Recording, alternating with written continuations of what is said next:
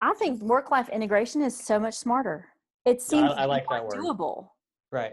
It's like you said, you can't put a business on one side of the scale and your personal life on another side of the scale and Right. expect it to balance out. It's always going to be tipping one way or the other. I mean, you and I know integrations of software integrations. If you think about like a work-life balance, you like think about it almost like a, hey, I've got Aweber and I've got Active Campaign, right. and I'm trying to balance my time between the two of them. If you build a successful integration, you can spend less time in both and and and have the success that you're looking for. This is the Messy Back End, where experts share customized business advice and tips about all the messy stuff that goes on behind the beautifully branded front end of entrepreneurship. This is where most businesses fail, so we're here to help you save time, make money, and succeed. And now, your hosts of The Messy Back End, Sheila J. Davis and Nate Tucker.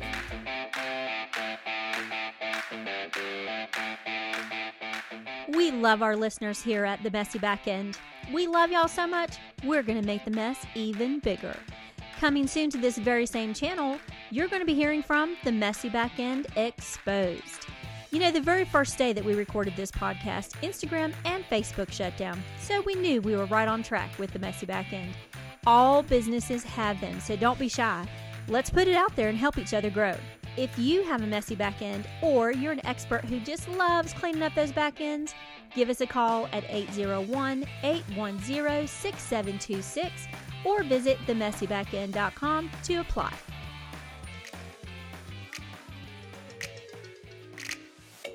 Welcome. Thank you. Thank you all so much. We have a wonderful show for you today. As Richard Bach once said, no matter how qualified or deserving we are, we will never reach a better life until we can imagine it for ourselves and allow ourselves to have it. On our expert segment today, we're going to be speaking with Peter Kozodoy. Peter is the award winning author of Honest to Greatness and an Inc. 5000 serialpreneur. He's a TEDx speaker and a business coach who works with organizations and their leaders to help them overcome self limiting beliefs and use honesty to achieve greatness. His articles on leadership and entrepreneurship have appeared in Forbes, Inc., Huffington Post, PR Daily, and more. He holds a BA in economics from Brandeis University and an MBA from Columbia Business School and lives outside of New York City with his wife and their spoiled dog. I love spoiled dogs.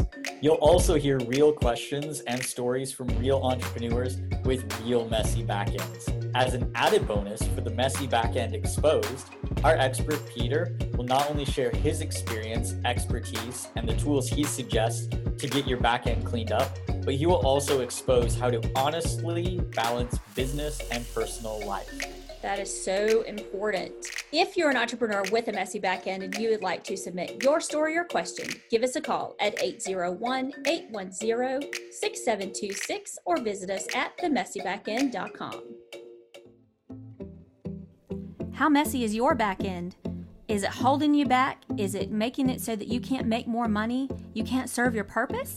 Visit themessybackend.com today and find out just how messy your backend is and how to clean it up.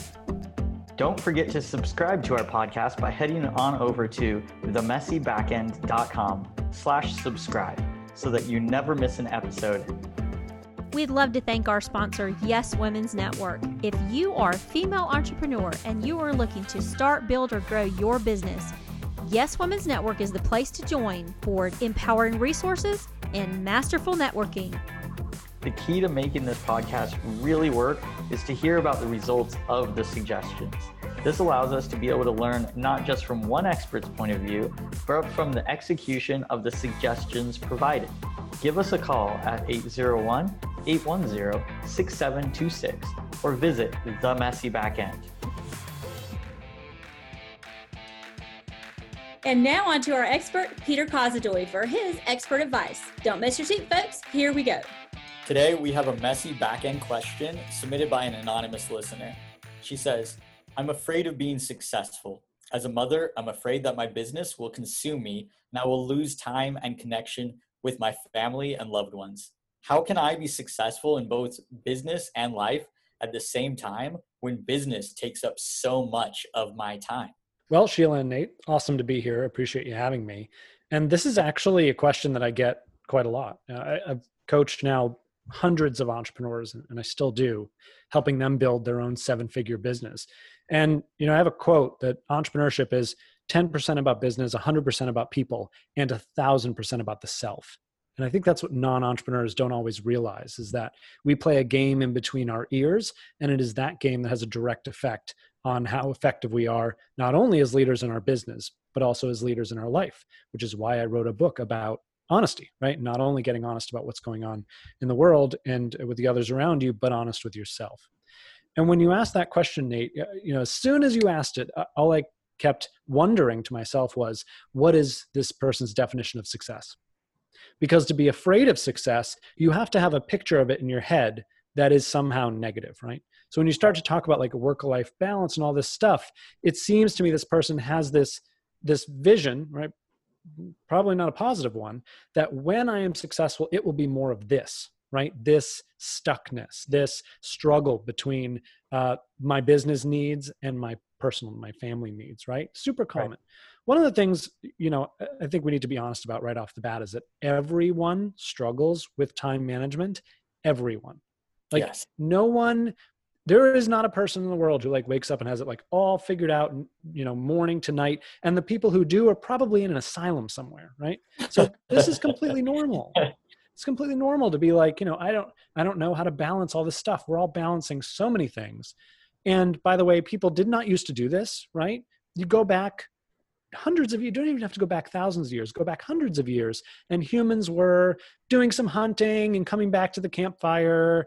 And, you know, I mean, even if you think about Renaissance time, right, which is not so long ago in the span of human history, right? We had time for art and for hanging out and watching plays in the square and for going to your, you know, uh, weekly hanging of people who did bad stuff. Like, there was just a lot of free time entertainment was a little different back then, you know. Yeah, yeah just a little different. Hey, right? hey, you want to go see Bob? He, he's getting hanged down in the, the square today. Yeah, yeah. um, you know, and we like to we like to forget that we live in a very frenetic society that is unlike any society we've ever lived in as human beings.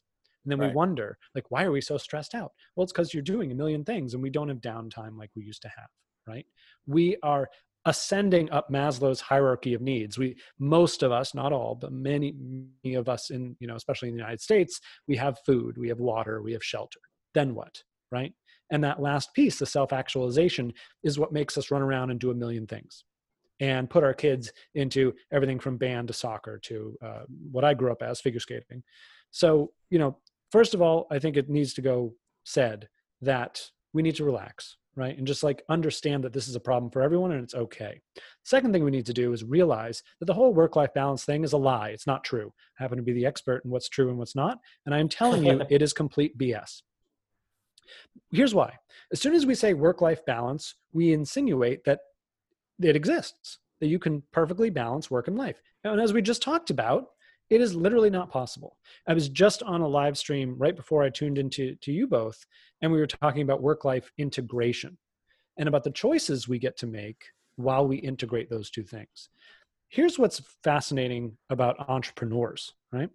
Yeah. We the great thing about being an entrepreneur is we get to wake up in the morning and we have a million things we could do and we have total freedom to, to do whatever we want and we get to figure it out the worst part of being an entrepreneur is that when we wake up in the morning, we have a million things we could do and we don't know which one to do. And we, we, we get stuck right in our yeah. own heads. And then we, we end up on this treadmill. And I think that's what the, the, this person who asked a really good question was getting at.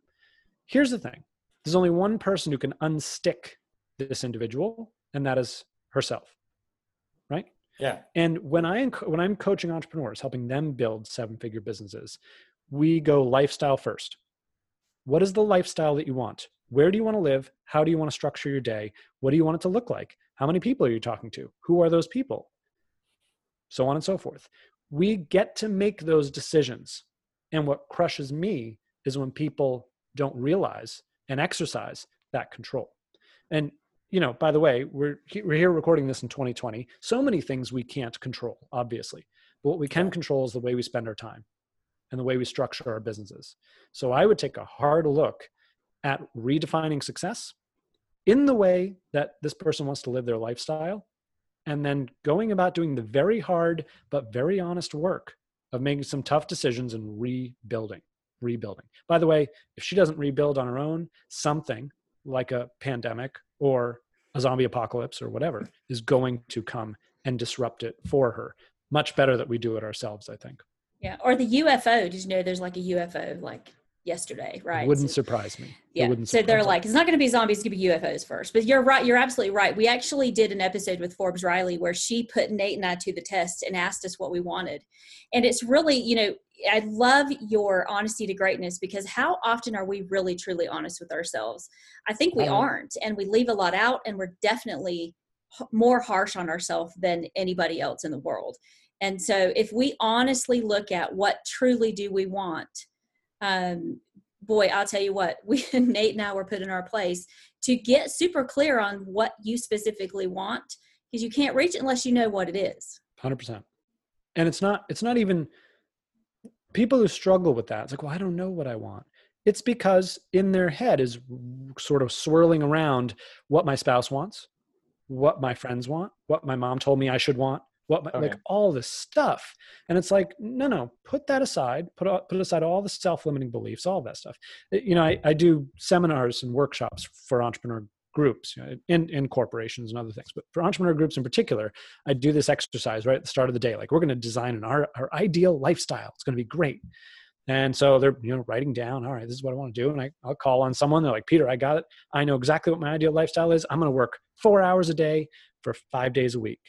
Man, that would be so good. And I'm like, oh wow, sounds great. Why? Why do you say that? Oh well, because right now I work 12 hours a day, six days a week. And oh, if I could only work four hours a day, five days a week, that would change my life. And I'm like, wow, that's amazing. So cool. Let me just ask you one question about that why don't you want to work two hours a day, three days a week?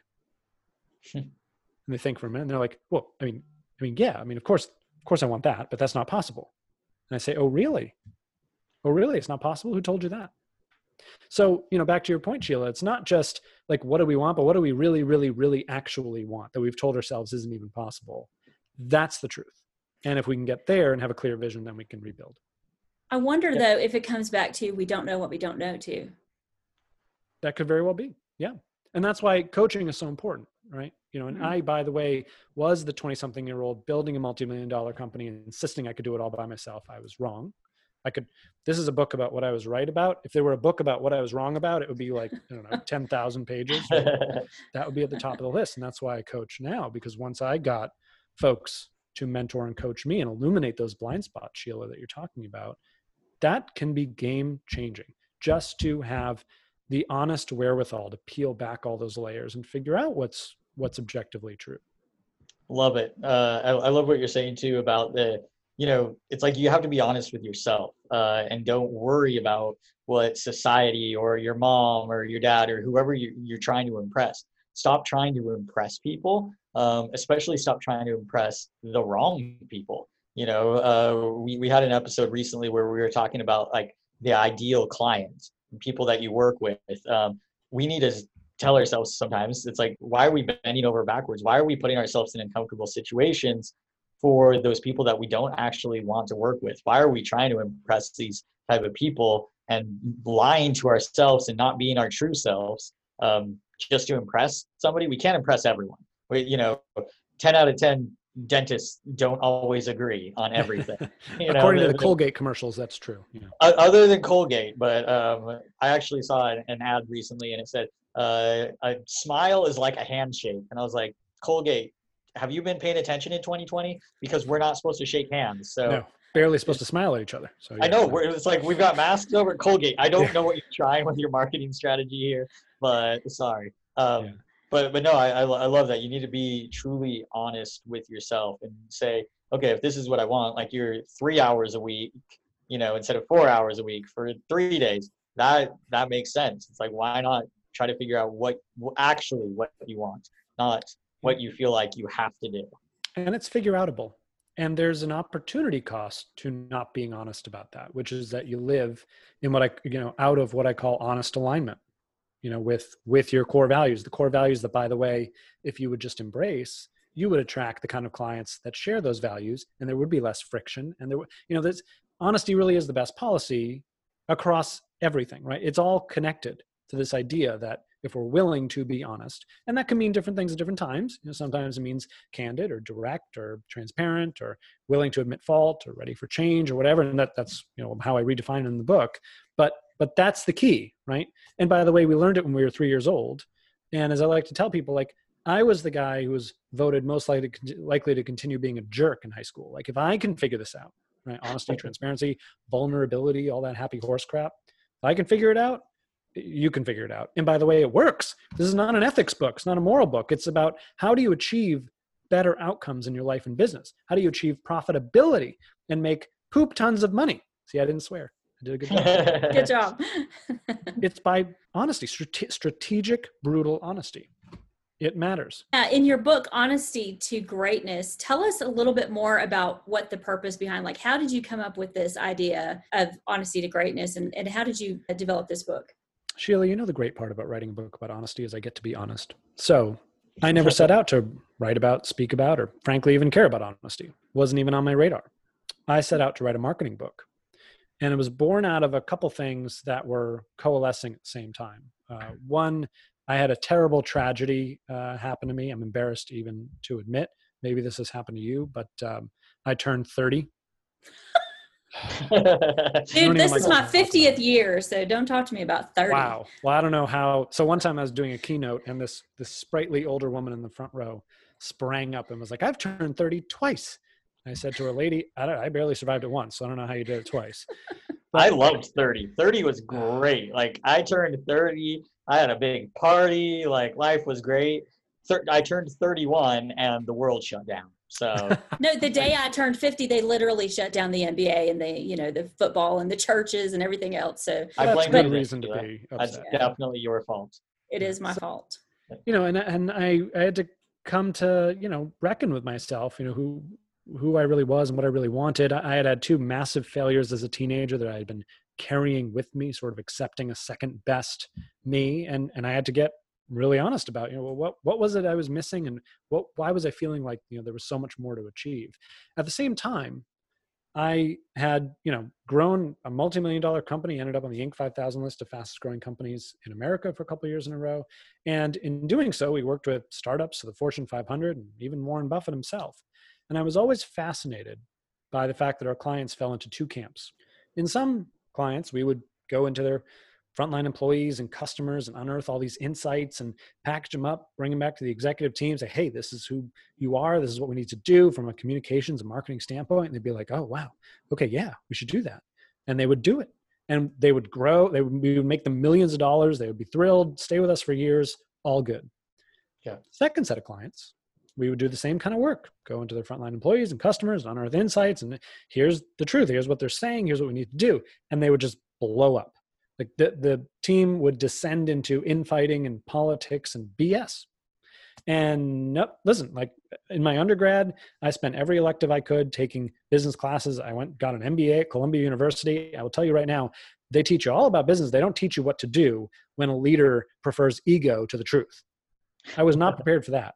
Yeah. And I saw it over and over and over in companies, small, large, $100 million, doesn't matter and it baffled me. And I, I, used to come away thinking like these people are morons right?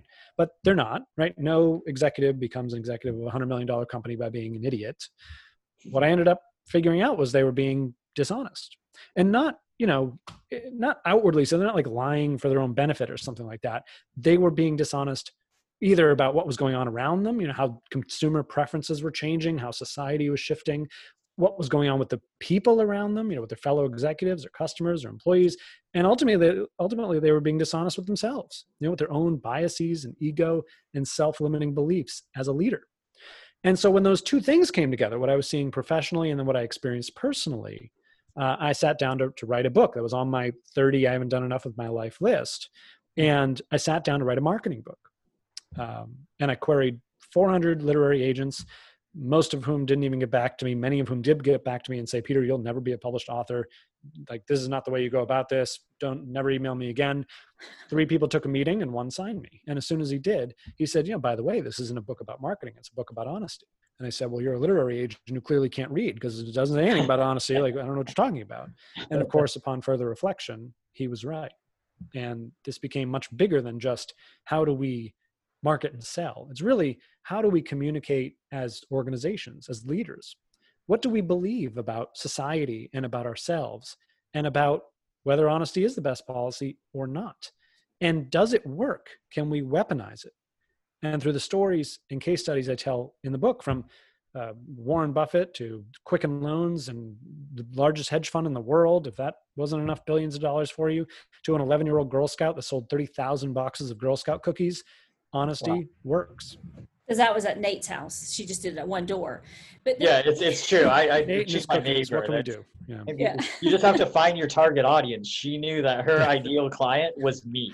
That's, That's it. yeah, core values match. Yeah. That's it what I hear you saying, and I this is really interesting because we've done so many. I mean, this is our 77th podcast. So, wow. um, what I find really interesting, and I hear you saying, is you know, you started out to write a book about marketing, and he said it's about honesty. And a couple things that you mentioned made me think of. Uh, you hear a lot of people saying you need to get clear, you need to have clarity, you need to be authentic. All of those little pieces that you hear people saying all fall back into honesty i think they sure do um, you know when you say honesty like you said it's, it's actually a very broad type topic where you have to look at what are you being um, honest about and we're not talking about like stealing or robbing or any of those kind of things no. we're talking about specifically clearing up issues that you may be a little foggy about maybe. I love that you just use the words like clear up or using foggy because when you were talking peter about you know you, you have these execs who care more about ego and that they're seeing you know the world and their ideal client or whatever and they've kind of got maybe rose colored glasses on or they have a you know for lack of better terms they've got a snapchat filter or an instagram filter on the world you know it's it's a cute little you know VSCO girls teal and orange and it makes you look great at the beach and it's got the tan and the blue skies and the blue ocean and it looks great but it's it's a little tweaked from reality. It's not quite 100% honest. And you can have that perception outwardly as well. It's not just about who you are, but it's about like like you said, about who your clients are. If you have those rose-colored glasses on, if you have that filter on with the world and saying, "Yeah, you know, this is how I want to see it." And and you can make yourself believe that way. You really can. You know, like you said, you've got these you know fortune 500 leaders who have these filters over their their target or the audience or marketing strategy what i'm getting out of this is if you have that filter on it's going to be a lot harder to be as successful you know success will come a lot easier if you remove that filter and see the world exactly how it is yeah you're so right nate and it it actually gets worse than that you know because not only can you not achieve what you're trying to do you're actually eroding trust right you know what's honesty good for it's only as good as the trust that it creates. So the problem is, to your point, you have executives out there with whatever Snapchat filter on, right? And everyone else knows the truth. So what right. that does is it erodes trust in leadership. And and here's what happens, right? The frontline employees always know. Why? They're closest to the customers. Right. And how frustrating is it when they pass back all these great ideas and none of them get acted on and they come up with excuses why not? And they i've seen this over and over again. I was hired eh, eh, so many times i'll give you one to come into an organization and solve this communications and tech problem right? Now there was a membership organization. They only had one thing they needed to do which was communicate well to members. And so i was charged with coming in and doing the same kind of work we always do unearthing insights figuring out what's true from a communication standpoint inside of 90 minutes i'm with the frontline employees and they had it solved they were like, yeah, Peter, this is great. So glad they finally asked. We've wanted to revamp the system for years. Here's exactly how to do it. We've already shopped the, the, the tech solutions. Like, here it is. And I was like, this is the easiest Made your job easy. yeah, I was like, this is fantastic. Take it back to the executive team, and I'm all proud. And I'm like, boom, there you go. And they were like, ooh, yeah, well, yeah, but see, if we did that, then we'd have to do this, and it might be expensive. And then I was like, you just handed me thousands of dollars to solve this problem for you. Here's the solution. Everyone you just told you want their opinion is counting on you to take action now, and they didn't do it.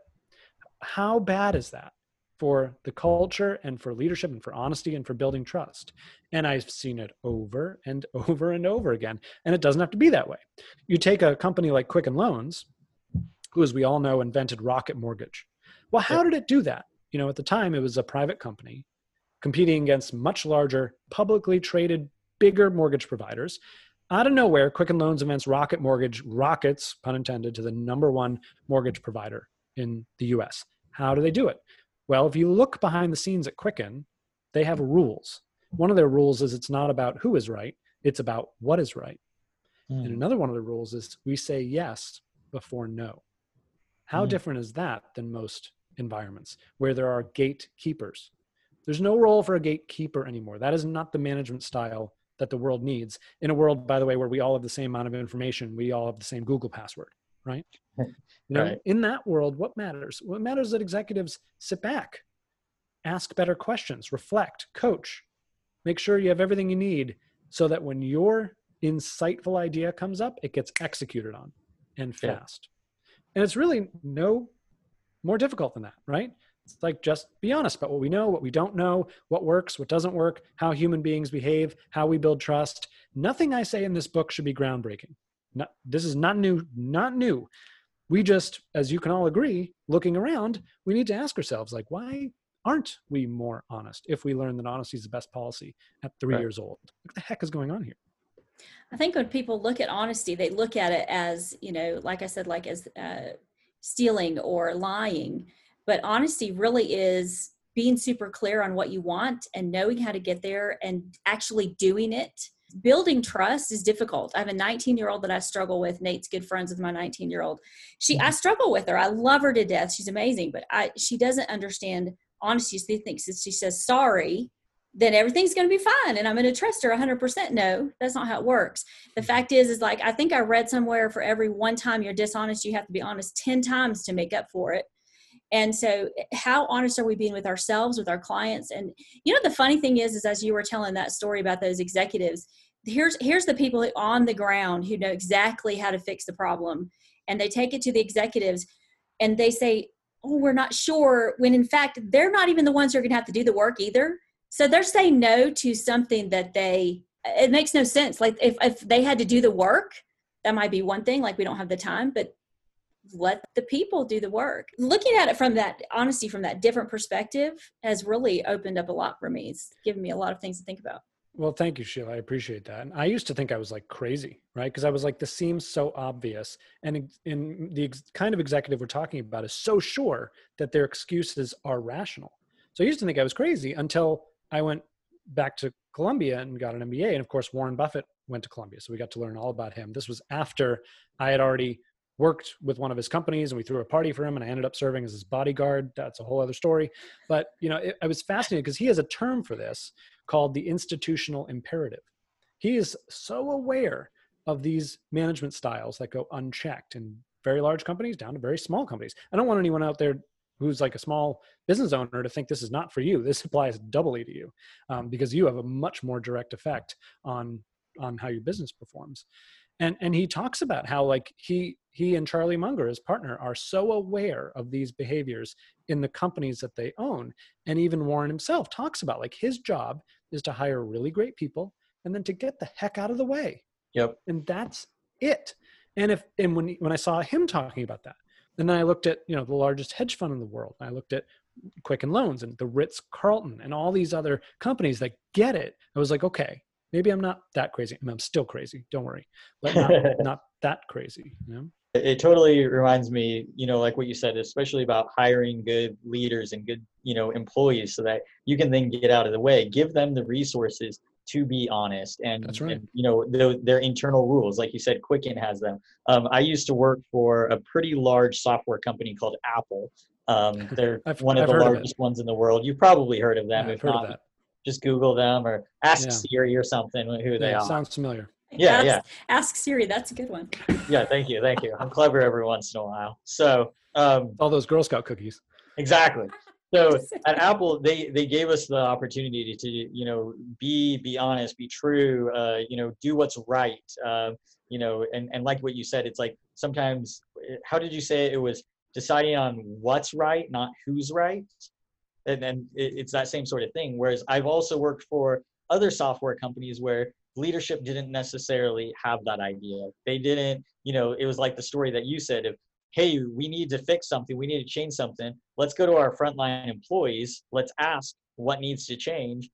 They're told, what needs to change and they they're not honest with themselves they have that filter on going no i'm right i'm you know i'm not you know we, we can't do that we don't want to do that other companies aren't doing that so why should Oh, we That's you the worst, right? How do we be? Oh, we want to be more innovative. How do we do that? Oh, I know. Let's look at what our competitors are doing and copy them.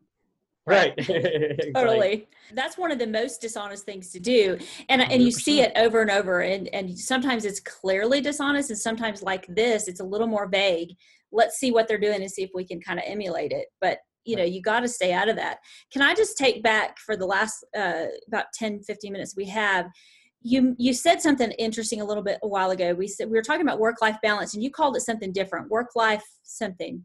Integration. Integration. Did you i don't know if you saw my face. I was like oh my gosh like that seems to me that is the real question.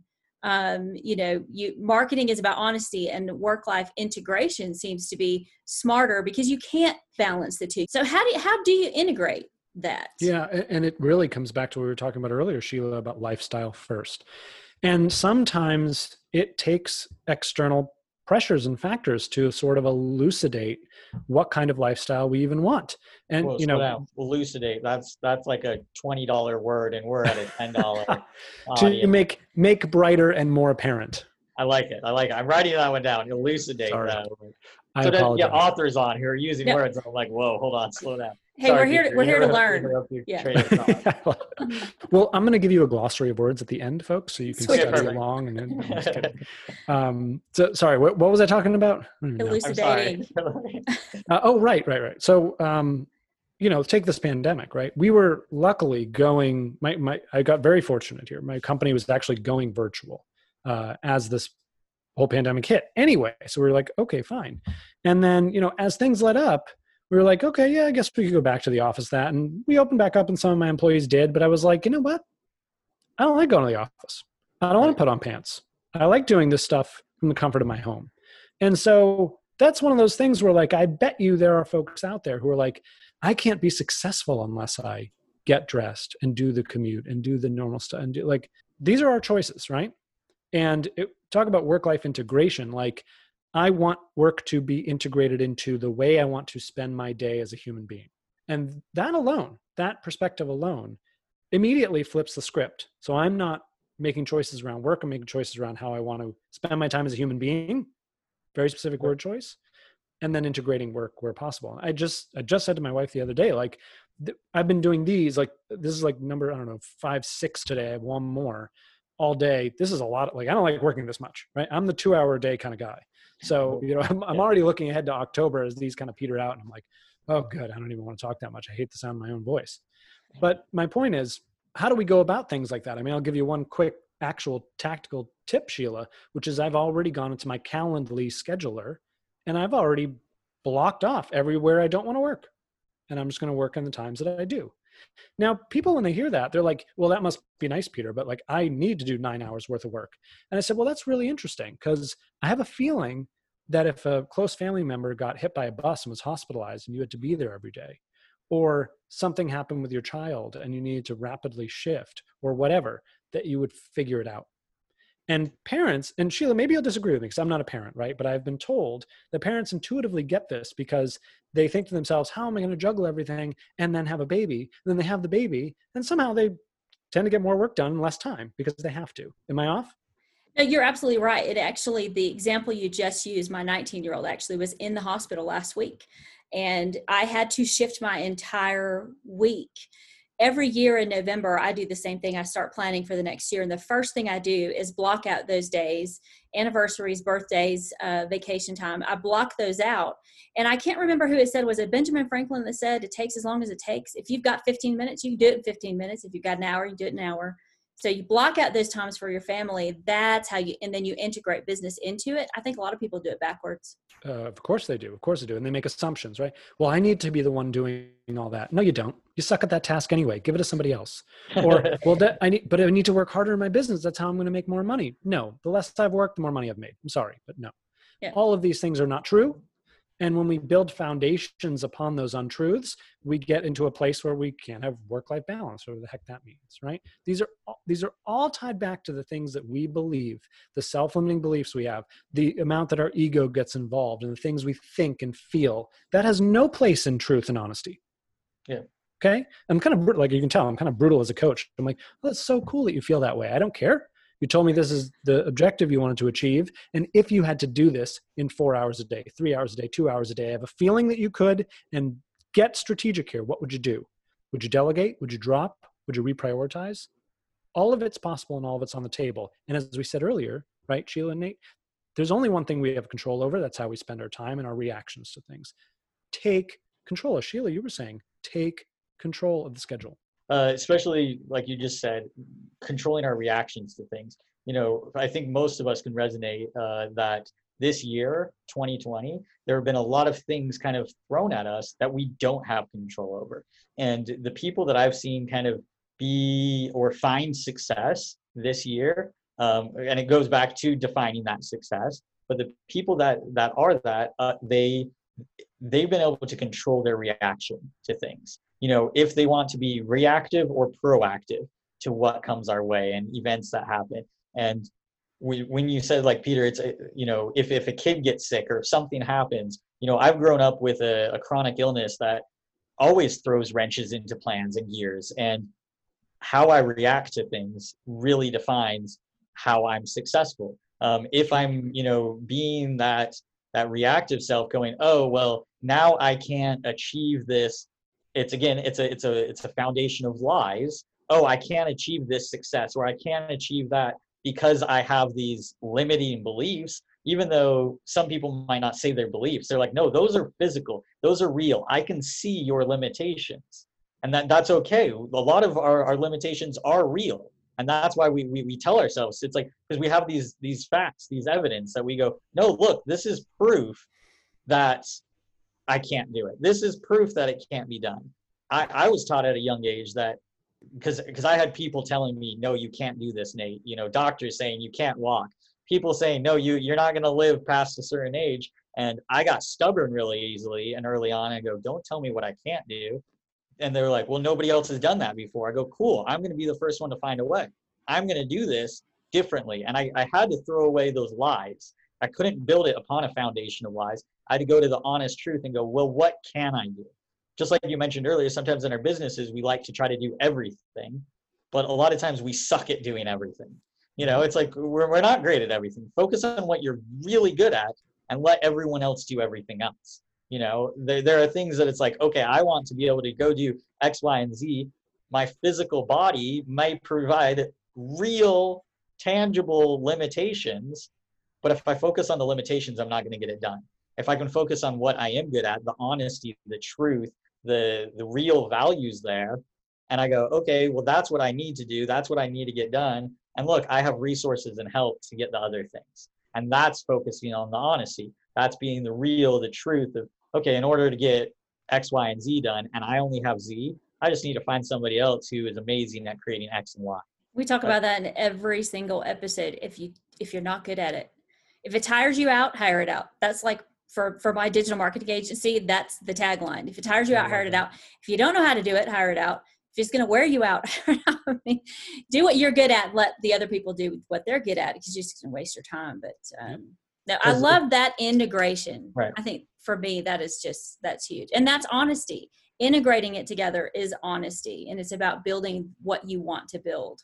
I love it. I love it so much. Like uh, Peter, you brought so much great just truth bombs, uh, and I, I, I you use that term there because it is it's honest bombs. That's what you're bringing to the table. It's it's saying okay, this is what you got to be honest with yourself. You got to really look down in and say, okay, what are my strengths? If it's something that it's like, oh, if it if it tires you out, you know, hire it out. It's probably tiring you out, you out because you're not honest with yourself. If you're doing what you love and you're honest with yourself, it's not going to feel like any work. Yep. And it's so often the biggest assumption that's the worst. It's like, you know, as soon as I have an introductory call with like a new coaching client, right? And they're telling me, well, yeah, it's here's the problem. And I, I know it's not this or this or this. And what they're telling me is it's probably that or that or that. Right. The thing they've already excluded, the thing they know isn't it, that's usually it. Yeah, I have a 15 minute discovery call where I can find out what people what their pro- real problem is, and um, I let them do most of the talking for those 15 minutes because it takes them the full 15 minutes to actually go. Oh, you know what really my problem is? And I'm like, yeah, Mhm. actually I do, but it took you 15 minutes to actually get it out of your mouth. So, Yeah. um, and it it comes back to honesty. They think that one thing is a problem, but it's because they're not looking at all the other things for That's sure. right. So, right. yeah, I love it. That in the end, you know, although you know now I didn't set out to write a book about this, that's what I'm most proud of. Is that I wanted to shake people.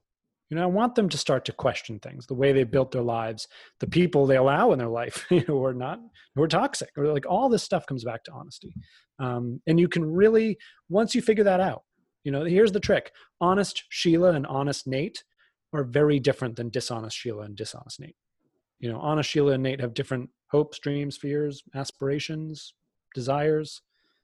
Only through that process can you begin to make steps towards everything we're talking about, you know, what you really what you really want. Simple but powerful.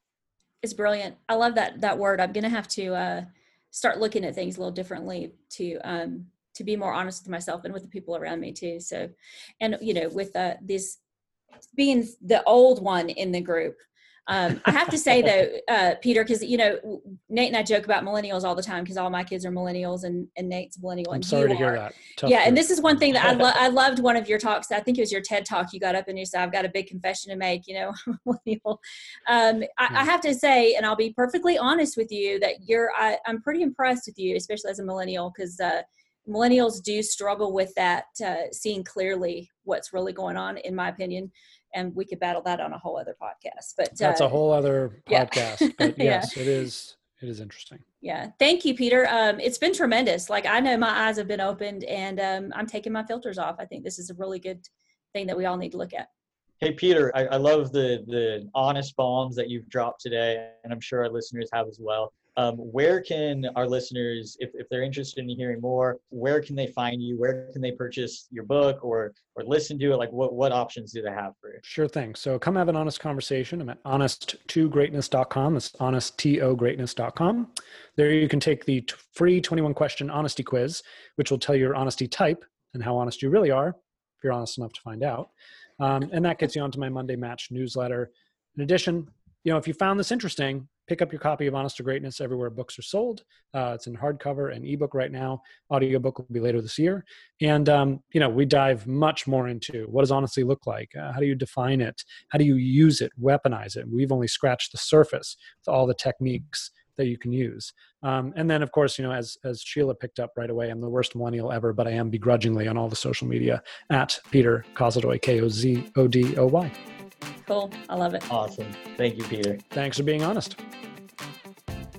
Would you like to have either myself or Nate speak at your next event or on your podcast? Visit us at themessybackend.com slash speaking. Well, that's our show for today's episode of The Messy Backend. Thanks so much for listening. It's Nate and Sheila signing off until next week. That's all we have for today's episode of the the, the, the messy b- Join us again next week as our experts share more customized business advice and tips about all the messy stuff that goes on in the back end of entrepreneurship. Remember, you are not alone. Every business has a messy back end that needs a little attention.